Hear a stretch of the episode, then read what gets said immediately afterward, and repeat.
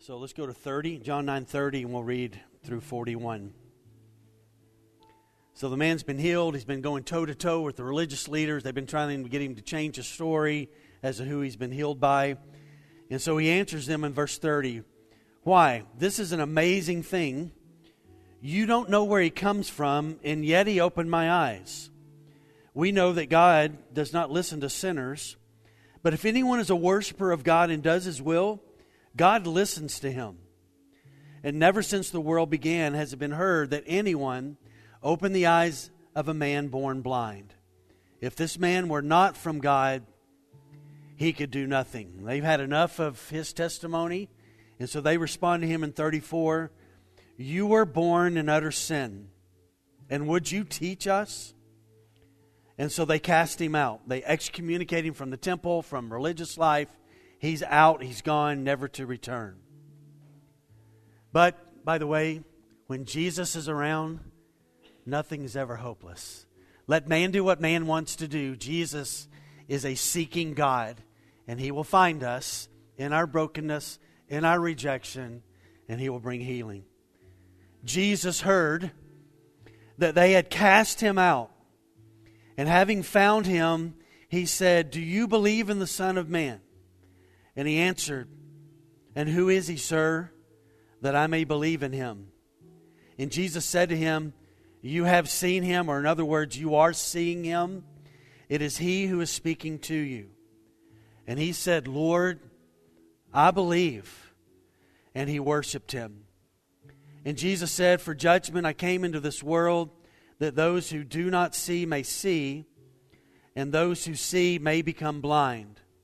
And some of the Pharisees near him heard these things, and they said to him, Are we also blind? And Jesus said to them, If you were blind, you would have no guilt. But now that you say we see, your guilt remains. Let's pray. Lord, your truth is what we need more than anything else. In days of great confusion and darkness and and, and just the way that it seems our our world is headed and our, our culture here in America is headed, we are in desperate need for sight. And not just sight to see, but sight that leads to understanding. And so, Lord, help us to arrive at that place today in a deeper way, or maybe even for some of us for the very first time. Thanks for our time here today. In your name we pray. Amen. You may be seated.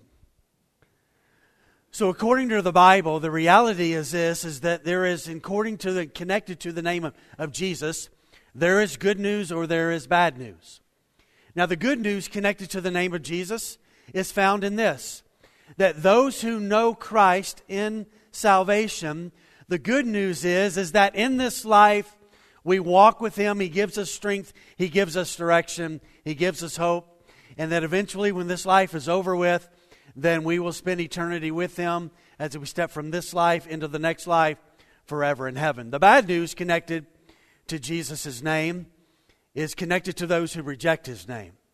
And for those who reject His name, there is a final, ultimate judgment in the end where there is a casting away from the presence of God and any opportunity to come to faith in God because you have to make that decision here.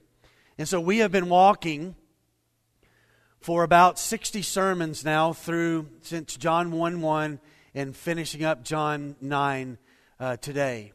And as we got to John chapter 5, there began to be a really deep seated conflict between Jesus and the religious leaders that has not let up. It has continued, it has only intensified, and it will ultimately, ultimately end up with him being before them on a Thursday night of Passover where they will condemn him and they will convince Rome that uh, he needs to be dealt with and dealt with with a death blow. Now, we know God is using all of this to get Jesus to the cross, but we cannot ignore the reality is that their hard heartedness was an avenue in which God used to get Christ to the cross.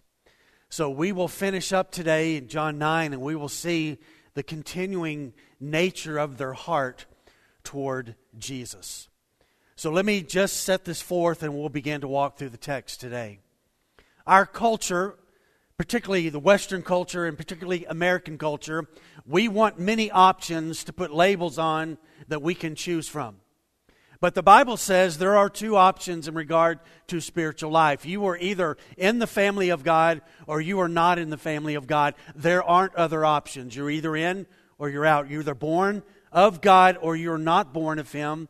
We either spiritually see because of salvation or we are dead in our sins and we are separated from Him. So there's not a multiplicity of, of options out there in regard to spiritual life. You either know Christ or you do not.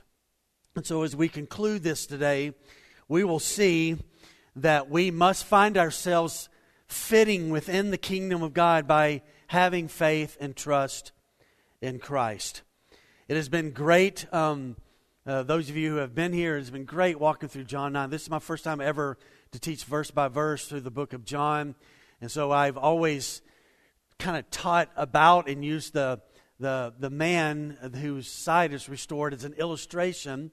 And I've never walked through John chapter 9. And, and it has been amazing to walk through this chapter. The, the depth that's there, that's just not some narrative story, but the depth that has been there is incredible. And, and we will continue to see that um, today.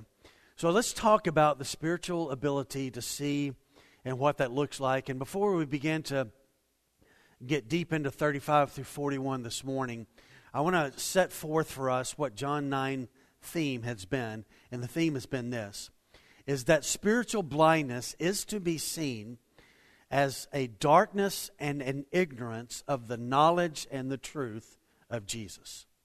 So if you don't know Christ, who is the light of the world and the hope of the world, then there is no opportunity to see genuinely what He has purposed our lives to be. And so people, therefore, live in darkness. They live in ignorance of the truth. And we probably have most likely all been there. If you have somebody that you deeply love, you're in relationship with, and you have been praying for them, longing for them to come to faith, and you have shared with them. And maybe you have shared with them multiple times and even maybe over the years. You have pleaded with God for their salvation. And at every turn, it seems as if they are not interested and they continue to reject and continue to refuse to come to a place of believing and even able to hear. And the problem is this is that blind people cannot see. Did you know that? In the spiritually blind, it's the, it's the same way. See, it's not until Christ opens eyes that people are able to see spiritually and genuinely who he is. So Jesus has touched this man's eyes. He has physical sight, but he's now not at a place where he can spiritually see. He has been moving along. And again, as we have studied in these weeks, they have tried, the religious leaders have tried to convince him to tell another story in regard to how his eyesight came to him. And he refuses to do so.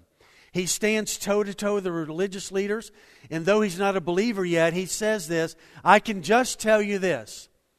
Though I could, could not see, all I can tell you now is that I can see, and the reason that I can see is the man Jesus put mud on my eyes. He told me to wash, and I washed, and I see. And so, no amount of pressure that they put on him convinces him to bring about that change. If you have looked around lately in this place called the United States of America, we have lost our minds. Literally lost our minds. And the reason is this the deeper the darkness, the deeper walking away and rejecting of truth results in more darkness and more ignorance to the truth. And we have left that a long time ago. Would you agree? That is why it's critical that what we do on Sunday mornings and what you do when you wake up and read the Bible and what we do when we go to work, that we live our faith out in the midst of people so that people can see and know of the hope that is connected to Christ. So the Old Testament and the New Testament, both of those testaments, speak about darkness and blindness and light and all of these things. And I just want to I want to just share a couple of those this morning so that we understand this is the foundation of John 9. It is darkness, It is ignorance of the truth because of the, re- the, uh, of the rejection of Jesus. So listen to some of these from the Old Testament. This is the prophet Isaiah writing before the exile happened. And in 43:8 he says that. He says this, "Bring out the people who are blind, and yet they have eyes. Those who are deaf, and yet they have ears."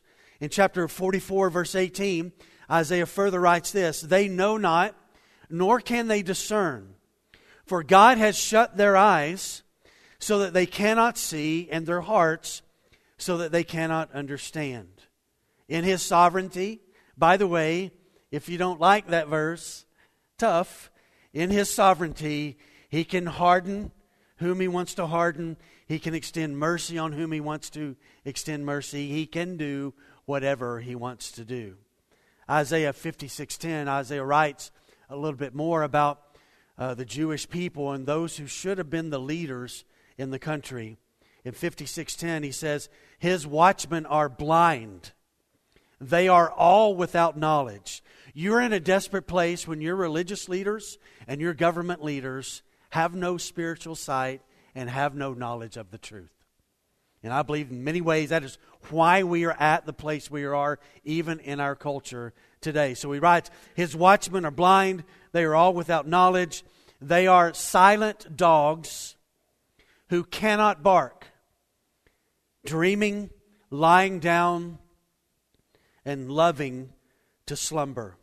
Paul, standing before Agrippa in Acts chapter 26, speaks about this reality as we come to a New Testament picture of this darkness, this blindness that permeates the world. Paul says this to Agrippa To this day, I have had the help that comes from God. So I stand here to you, testifying to both small and the great, saying nothing but what the prophets and Moses said would come to pass that the Christ must suffer, and that by be, being the first to rise from the dead, he would proclaim light to our people, but also to the Gentiles.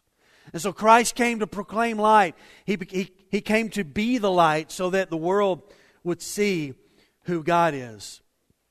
Colossians 1 3, the great hope that rests in our salvation in the work that Christ did Paul wrote this in Colossians 1:13 that he Christ has delivered us from the domain of darkness and transferred us to the kingdom of his beloved son which is a kingdom of light. So I just want to share with us for a moment this great reality. There is hope in our world today though things seem to be not getting more hopeful. And the hope is this is that the cross still has power. The resurrection has power. The Spirit is in God's people calling us to Him that we would walk in His commandments and be a light to the world, to show the world the craziness and the misdirection that we are going because of um, our rejection of Christ. So that is the theme of John chapter 9. It's just the underlying theme of all the people who should have been ready for the coming of the Messiah were the religious leaders. The common people, common Jews, should have been ready as well, but the religious leaders should have, they should have been ready. All of the prophecies, all the writings of Isaiah about the blind getting sight, the deaf hearing, the dead being raised, the good news being preached, they should have recognized in Jesus he was doing this. But here's the thing when you have a false system that's grounded in your ways and grounded in man's perspective, you stay in darkness. You don't come to the light. And they should have been ready, they should have seen in Christ. This is the one that we have been waiting for, and we must believe in him. So let me set the stage for the rest of our time here. So this man got up as he often did. Um, we know that he is of age in the Jewish culture, to be of age, you have to be 13. So he's at least 13. We don't know how old he is fully, but he's 13. And his daily life is this waking up, going to the temple, and begging. Give me money. People coming, religious people coming to the temple. And he spent every day begging, getting money for his existence. Well, one day, Jesus stops. and this is this is my weird way of thinking, and um, so just pause with me for a moment.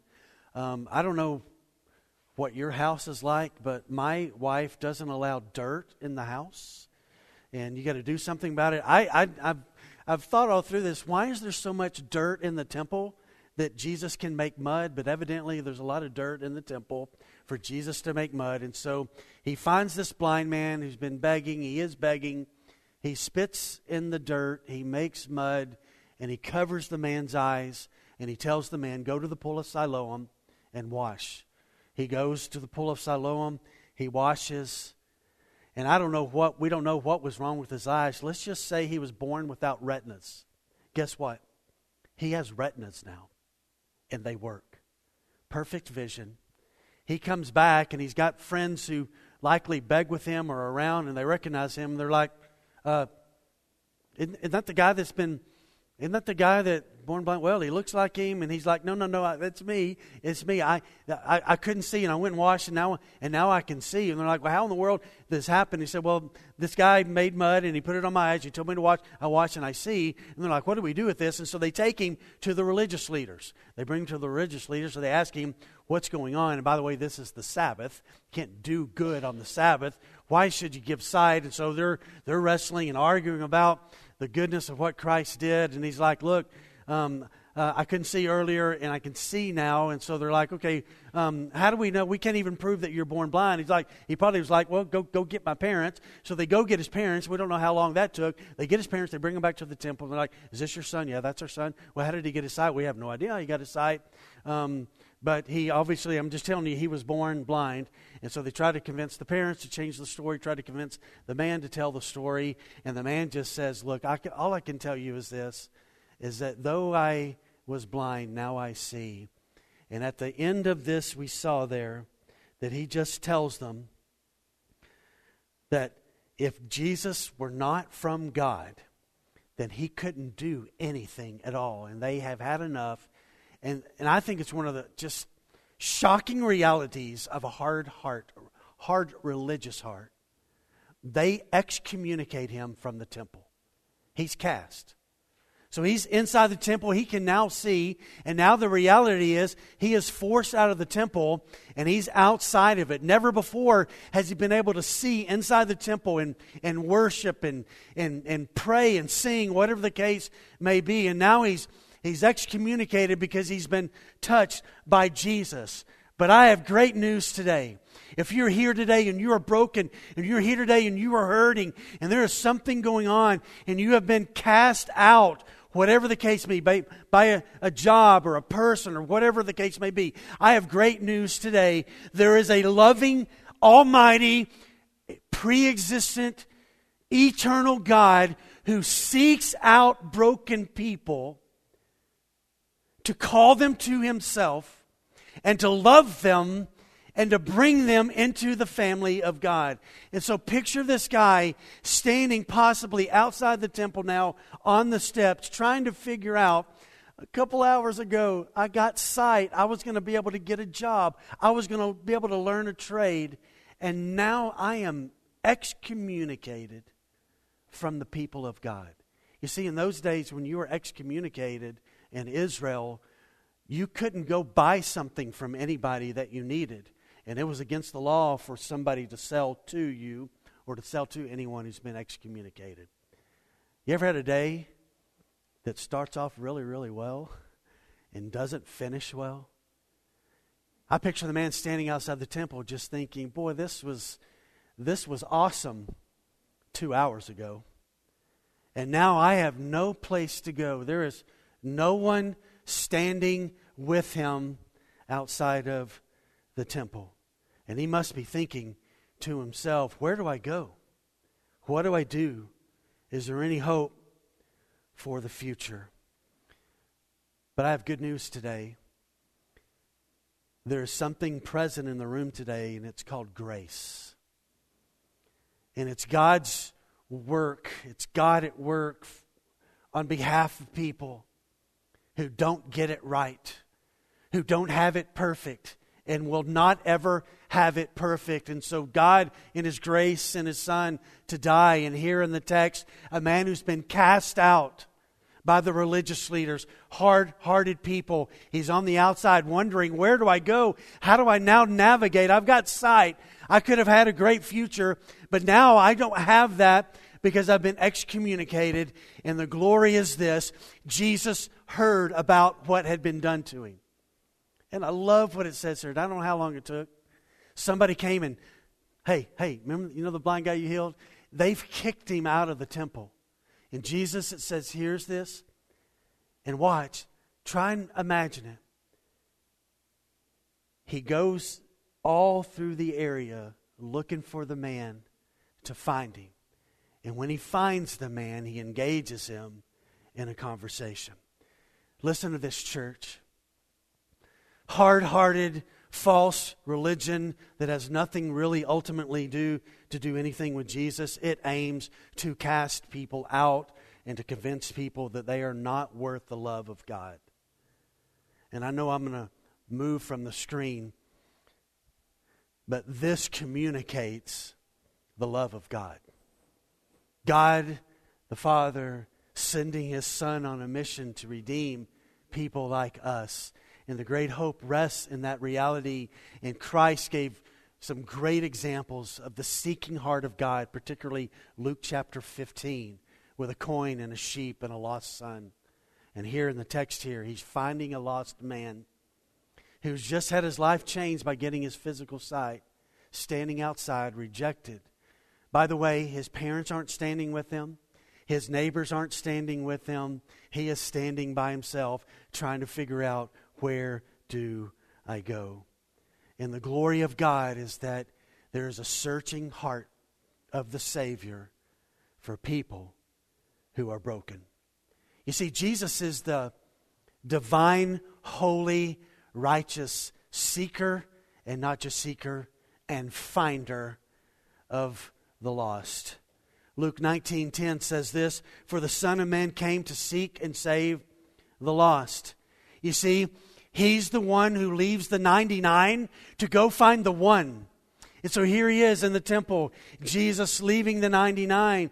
Probably the disciples tagging along, like, where's he going? Where's he going? And he's on a mission to find a man who's been cast out by his people. And ultimately, you cannot be lost, ultimately, when Jesus is seeking you and he's going to find you. And salvation is his great work in our lives. It is not our work. I want to remind us of this this morning. Salvation is about to enter this man's life and it's coming about because of what Christ is doing.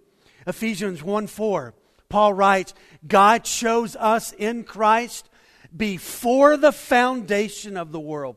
Before he spoke the world into existence, he made a decision about Everybody in the room this morning who has a relationship with Him by faith, He had made a decision before we'd even sinned.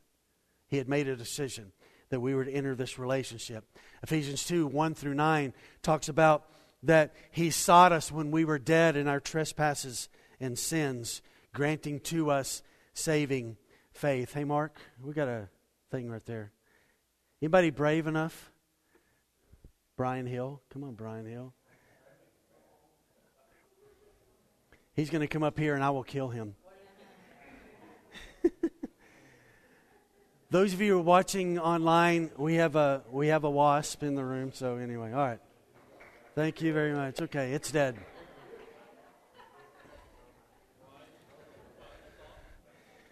Okay.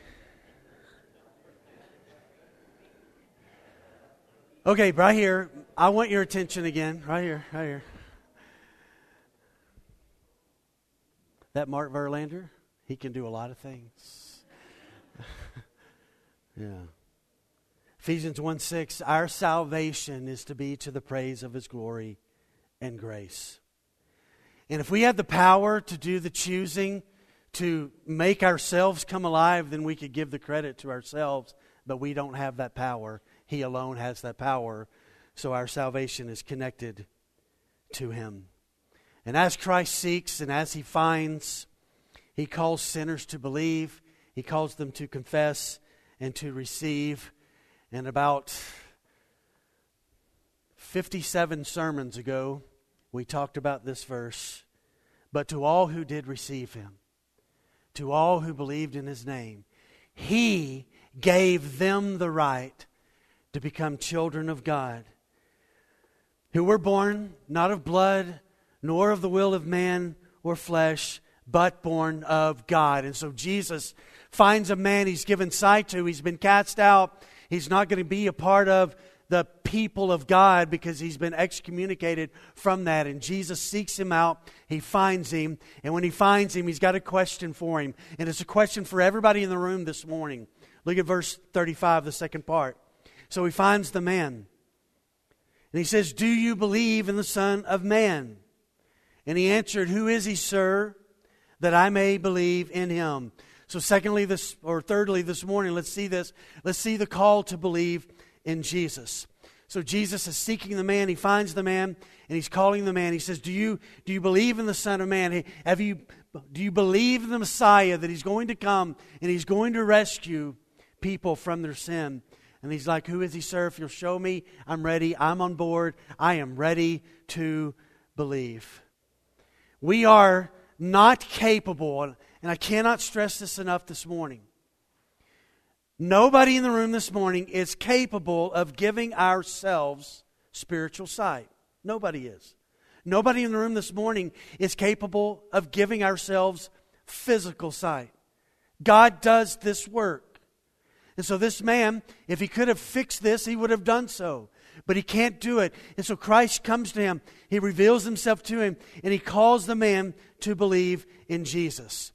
And this man has this opportunity, this whole world now to open up to him and to be a part of the family of God in a unique way.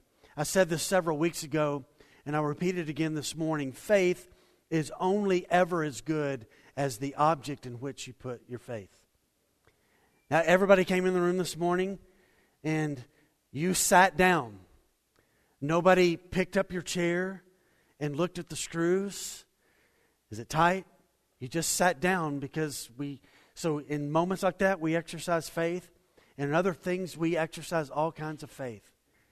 And the greatest thing that we can do is to have faith in the Son of God, faith in the Son of Man who came to redeem us. And so he finds the man who's been rejected and he says, Do you believe in the Son of Man? In other words, do you believe in who I am and what I can do in your soul? 80 times in the four Gospels, Jesus is referred to as the Son of Man. 12 of them are in John's Gospel. Now, according to the Jews, their most common understanding of the Messiah was they referred to the Messiah as the Son of God. Jesus preferred another title to himself that he must have felt communicated his role, and that was the role of being called the Son of Man. So he knew this revealed him uniquely in his day. What does that come from? What, is it, what does it mean, Son of Man? Let me share with you and connect this for us. It comes from Daniel, who had a vision in the night, and he saw the Son of Man coming to the Ancient of Days who was seated on a throne. Listen to this. This is a description of Jesus. I saw in the night visions, and behold, with the clouds of heaven, there came one like a son of man. And he came, the Son of Man came to the Ancient of Days and was presented before the Ancient of Days. And to the Son of Man was given dominion, glory, and a kingdom that all peoples, all nations, every language, should serve him. And his dominion is not a kingdom that lasts a thousand years, it lasts for all of eternity. It's an everlasting dominion which shall not pass away, and his kingdom one that cannot be destroyed. Church, hear this this morning. Though our culture crumbles, though this kingdom crumbles around us, we are a part of a kingdom that cannot crumble. It cannot be crushed. It cannot be destroyed. So that's why we, by faith, we trust in the Son of Man who has been given this dominion over the world. You've got to connect Daniel 7 with Revelation 5. Do you remember Revelation 5? John's guide in Revelation 4 sees this awesome worship in heaven. And then Revelation 5 opens, and the one seated on the throne has a scroll that is the title deed to the earth. And no one in heaven, on the earth, under the earth, was found to be worthy to give this scroll, the title deed, to the earth to. And John seeing this, and he starts weeping. And an angel comes and says, John, calm down. Look, the lion of the tribe of Judah, he is worthy to take the scroll. And watch, the Son of Man approaches the Ancient of Days seated on the throne, and he is given the title deed to the earth. This earth is King Jesus's. Did you hear me? It's not the Republican parties. It's not China's earth. This kingdom has been granted to the Son, it belongs to Him. So we are a part of a kingdom that's not like, we're not of this world like Christ. And so we, we, he calls the man, he calls us to believe in him. So what does that mean? What does it mean to, to believe in him? It means to trust, to stake our lives in the hope of the words and the worth and the nature of Jesus. All through John, Jesus has been encountering people and calling them to believe. Let me remind you of these.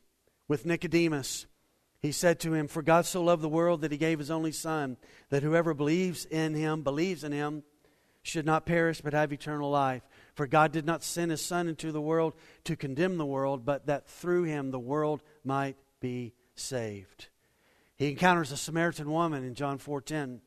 Jesus answered her, Woman, if you only knew the gift of God and who it is that's standing with you and is offering to you, would have asked him for living water.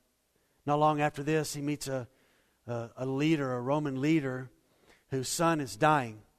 And he finds out that Jesus is about 20 miles away, and he walks and finds Jesus. And he says, Come back home because I know you can heal my son. And Jesus is like, I'm not going with you, but I'll tell you this your son's okay. And so the man, trusting father, turns and walks 20 miles back and doesn't bring Jesus with him. He meets some servants the next day, and they say, Hey, your son's alive and well. And he said, What time was it? And the man recognized it was the very minute that Jesus had told him. In John chapter 8, he encounters a woman caught in the very act of adultery. The religious leaders are around and they've got stones in their hands. And Jesus stood up and said to her, Woman, where are they? Has no one condemned you? And she looked around and listened to the words, No one, Lord. And Jesus said, Neither do I condemn you. I want you to go. And from now on, sin no more. Don't miss this. He didn't tell her, Go away and be a moral person. He had called her to repentance, to believe in himself, and in that belief to go and to not live that way anymore, marked by that. And now, here in John 9, he tells a man to go wash his muddy eyes and he will see. And he goes, and now he meets him outside the temple and he calls him to believe. God is after your belief. He wants you and I to believe, not just in salvation, but every moment of the day that we would stake our life in the glorious nature of who Christ is. John finishes up, and we're going to get there in about three years to chapter 20. We're going to get there. And when we get there in chapter 20, we're going to read these verses. John 20, verse 30. Now, Jesus, John writes, did many other signs. Well, listen to this in the presence of the disciples. He did so much stuff in our presence that we saw, but I've only written about these things. Listen what he says. So he, he did many other signs in the presence of the disciples, which are, which are not written in this book. But these that I've written to you, the Roman leader Samaritan woman, the, the man who was paralyzed, the blind man. These are written so that you may believe that Jesus is the Christ, the Son of God, and that by believing, listen to that phrase, and that by believing, by trusting, staking our trust, simple trust, by believing, you may have life in His name. It's been 60 sermons, I think it is, since we started John 1 1. Guess what that means? If you've consistently been here, our belief in Jesus should be way greater because the heart of the Gospel of John was written so that we would believe. And so we ought to deeply believe as we finish John 9 today that our God has the power to open a man born blind's eyes and then resurrect his dead spiritual life. That's what our God is capable of, and it should build our faith. And so I love what the man says here. Jesus says, Do you believe in the Son of Man? And he said, Who is he? I want you, don't miss the word. Who is he, sir? It's a title of respect. Who is he, sir? I'm, I'm ready to believe. Point him out. I'm, I'm, man, I'm on board. The day has not ended well so far, but I guess it could, it, it could be way better if you show me the Messiah. That's a pretty good way to end the day. So, who is he, sir? And I'll, I'm ready. I'm ready. I'm going to believe. And wonders of wonders, Jesus reveals himself and he invites the man in the moment. And so Jesus said to him, um, Sir, you've seen him. You know, when I came up and I began to talk to you and you looked at me, you've been seeing the fulfillment of Daniel 7. The Son of Man is in your sight. You're seeing him. It is he who is speaking to you. And I wonder, did he raise his eyebrows? You ever raise your eyebrows at a shocking moment? Did he just, like, are you, oh, could he say? Uh, what do you say in that moment? As his mind settles in on what he had grown up learning. The Son of Man is the Messiah, and he's standing 12 inches, one meter away from him. I love the beauty of the invitation of God. One day there was a tax collector, and he's at a booth, and he's a, sold himself out to the Roman government, taxing the, his own people. And Jesus came by and said to a sold out man, Hey, you want to follow me? And he walked away from his tax collector booth. As Jesus is heading to Jerusalem before his crucifixion, he's going through Jericho, and there's another tax collector there. And that tax collector there, he's a wee little man. Have you ever heard about him? He's a wee little man. We always do this, and there's no way Zacchaeus was this tall. He was taller than that, but he was a wee little man. And he saw where Jesus was coming across Jericho, and he ran ahead, and a grown man climbed up a tree.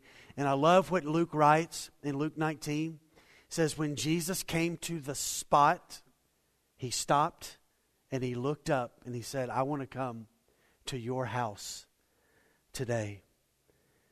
There's a man lying by a pool near the temple wanting to get in after the angel stirred the water, believing in a silly superstition. And Jesus said, Hey, do you want to walk? He's like, I don't have anybody to help me get in. And Jesus is like, No, I'm not talking about that. Um, so why don't you just rise up and walk? And he rose up and he walked. He offered living water to a Samaritan woman. In Luke chapter 7, scandalous of scandalous, listen to this. This may make you uncomfortable, but let it and then think about it. A prostitute comes in in Luke 7. And she's got something very costly to her. And she breaks it and she anoints his head and anoints his feet. And Jesus doesn't say, Stop, go away, don't do this. This is in public. Could you have come and asked me first before you came and poured your heart out? in the form of this perfume and nard on me. Watch, he lets her do this. And he enjoys her exaltation of him. You see, in the kingdom of God, the prostitutes are invited to come to life, to come alive in the presence and in the life of Christ. So here's this man rejected, standing out here. Do you believe in the Son of Man? Tell me who he is, sir. I'm ready to believe. Well, you're looking at him. I'm Daniel. I'm Daniel's fulfillment of Daniel 7. The one who's speaking to you is the Son of Man, the Son of God. And he invites the man to believe. And I love what happens in 38. Notice he doesn't say, Sir. What does he say in 38? Uh, it's, an, it's a response question, by the way. Lord. He's not Sir anymore. Now he recognizes, okay, you're, you're, you're the fulfillment of Daniel 7. You're Lord then. You've been given the title deed to the earth. And so here he is. He says, Lord, I believe. You've revealed, you've told me this is who you are. Jesus enables him. He believes. And look at the beauty of the simplicity of this. And I want you to notice this is just outside the temple. There's hustle and bustle of people coming from the temple, and the man just does this. He must just bow. That's the word here. It means to prostrate. So, there on the steps of the temple, there right outside the temple, he just lays himself out before Jesus and he worships. I want you to notice as well, Jesus doesn't say, hey, come, calm down. You're drawing attention. Don't you know that they're mad at you and they're mad at me? Stop it. What does he do? I think he just lets the man linger for as long as the man wants to linger there and to worship. And so he said, Lord, I believe. And he worshiped Christ. You see, true belief births responding worship, where the heart must engage in God. Now, I want to tell a story that's going to date me. You look up at this person up here, and it's a it's a good looking, healthy body. And I'm older, and it's a long time ago, and but I will never forget it. The very first time that I really tasted what it was like to worship and to get worship. So I came to Christ in 1983, my junior year of high school. And before I became a believer, I didn't always make the best decisions. I do have a gutter to glory testimony. And I liked rock and roll music pre Jesus. And when I came to know Jesus, I didn't like choir music. I still liked rock and roll music. I liked it loud, and I liked the guitars and the drums. And so I kind of didn't know what to do. And so a friend of mine started giving me some Christian music back in the day. And there was one guy that I really listened to. I loved 70s music, big time 70s music. There was a band from the 70s that I really loved called the Atlanta Rhythm section. And they had a guy in there that had grown up in a Christian family. He had come to Christ. He was deeply musical. His family traveled around the country doing gospel music.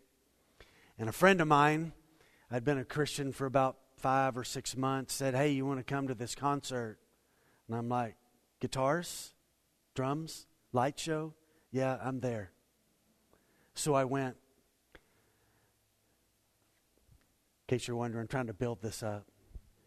His name's Mylon Lefevre, and he had a band called Broken Heart. And um, and I still go back. Uh, I've got a on my Spotify account. I have early faith songs. Those early songs in my life as a new Christian, I listened to. It had great impact, and so sometimes on my Spotify, I go to my my early faith songs. And last night I was listening to uh, a Mylon Lefevre song. And I, I, was, I was in that room in Waco, Texas, and I'm thinking, this is awesome. You can, you can do this in Jesus' name. This is pretty awesome. And then he got to a place where he had written a song in 1983 called More. It's now 1984. And he did that. And for the first time ever in my life, I'd been a believer for five or six months with all kinds of people around me, loud. It's like the world just disappeared. And I'd never heard this song before, but right there in that building in Waco, I worshiped. My whole being connected. I didn't have an out of, out of body experience. I just realized this God was worthy of my life. And so I yielded my heart as I stood there and I worshiped. And the call for us is to be like this man, to never forget that you have been saved from your sins that you are dead and you are alive. You are blind and you can see. You are deaf and you can hear. And now there's a mind that was confused in the lostness of the world. And now in salvation, it understands truth and understands the glory of God. And so this man's just worshiping, and Jesus speaks. And we'll just finish with this. And the Pharisees do not like what he says because they know he's talking about them. So look with me in 39 through 41, and we'll finish.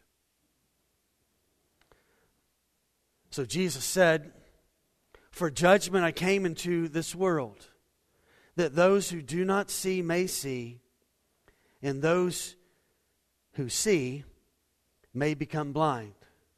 And some of the Pharisees near him heard these things and said to him, Are we also blind? And Jesus said to them, If you were blind, you would have no guilt. But now that you say we see, your guilt remains. Now we've got to ask this question what is, what is this judgment Jesus is talking about here? This is not the end times judgment, the last judgment. He's not referring to that. He's talking about that when he came, there was a judgment that would be pronounced by him being in the midst of people, speaking the truth, calling people to salvation, is that there would begin to be a judgment, a, a separating, recognize that he is the truth and he is the only way of salvation. And for those who, who reject that, there would be a judgment that would begin to fall upon their lives by rejecting Christ. Now, the reason we know this is not the end times judgment is because this is the fourth time or the third time. Yeah, he says it four times in John's gospel in regard to that he didn't come initially to pronounce this big judgment to judge people about heaven and hell, but he came to save people. So listen to this. This John 3:17. For God did not send his son into the world to condemn the world, but in order that the world might be saved through him. John chapter 5, Jesus said this in verse 45. Do not think that I will accuse you to the Father. There is one who already accuses you, Moses, and on whom you have set your hope. This one in John 9 here, and then in 12, John 12 47. If anyone hears my words and does not keep them, I do not judge him, for I did not come to judge the world, but to save the world. And so his initial first coming was this bringing about of a judgment in regard to making clear what is true and what is not true, and that he was the way of salvation. So his first coming was about bringing salvation. His second coming is going to be about judgment. And it will be about that, and there will be a finality connected to that. And so basically, what Jesus is saying there in the midst of the Pharisees, they claimed to be able to see and to know and understand who God is. And Jesus said, You don't have any idea. You can't see, you don't understand. And the reason you don't is because you are rejecting me. And so he says there's a judgment that comes that those who don't see, those who are lost, they will come to see in salvation. And then there are those who claim to say, Well, I figured it out myself. I know it all. I can handle it all. I've got it all figured out. God says, No, you're going to have blindness. You will have more blindness because that you're not coming to me for salvation. This was a definite result of his coming. This unique reality is that people who would become blind and ignorant of the path of eternal life.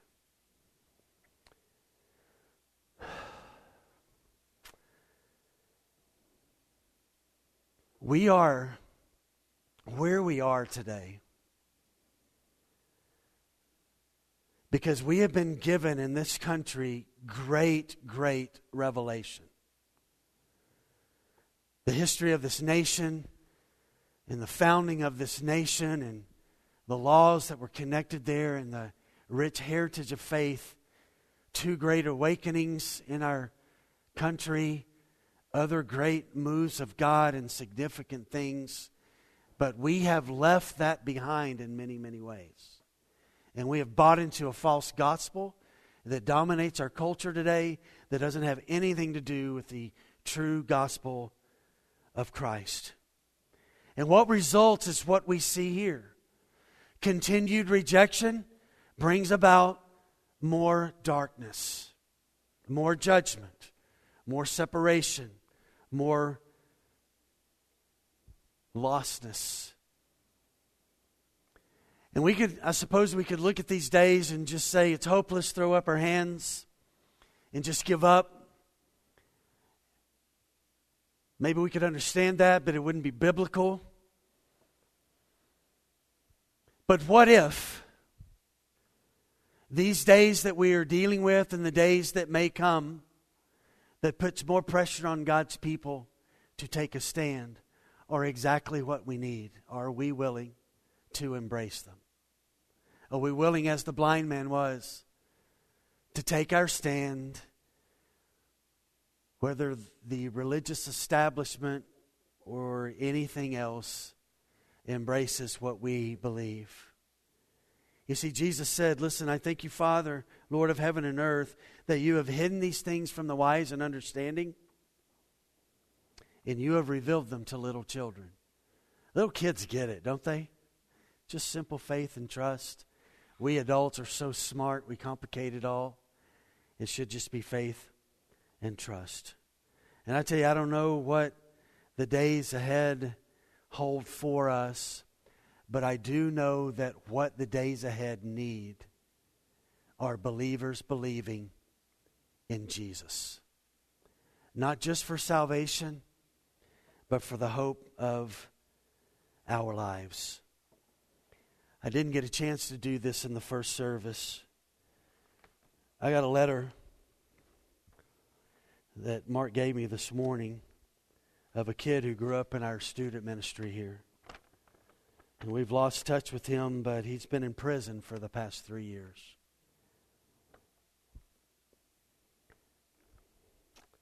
I think I've got the right thing. Yeah, I just want to read you a portion of this because I think it fits. Even though I've been in prison for the past two years, these have been the best 22 months of my life. Because not only have I got 100% sober, but I have fallen in love with Jesus Christ. I struggle every day, and it's not easy but I'm so glad God softened my heart and opened my eyes. I believe God will never waste pain, He will never waste struggle, and He will never waste loss. And even though I have lost time with family, friends, and freedom, I have gained eternal life with Jesus.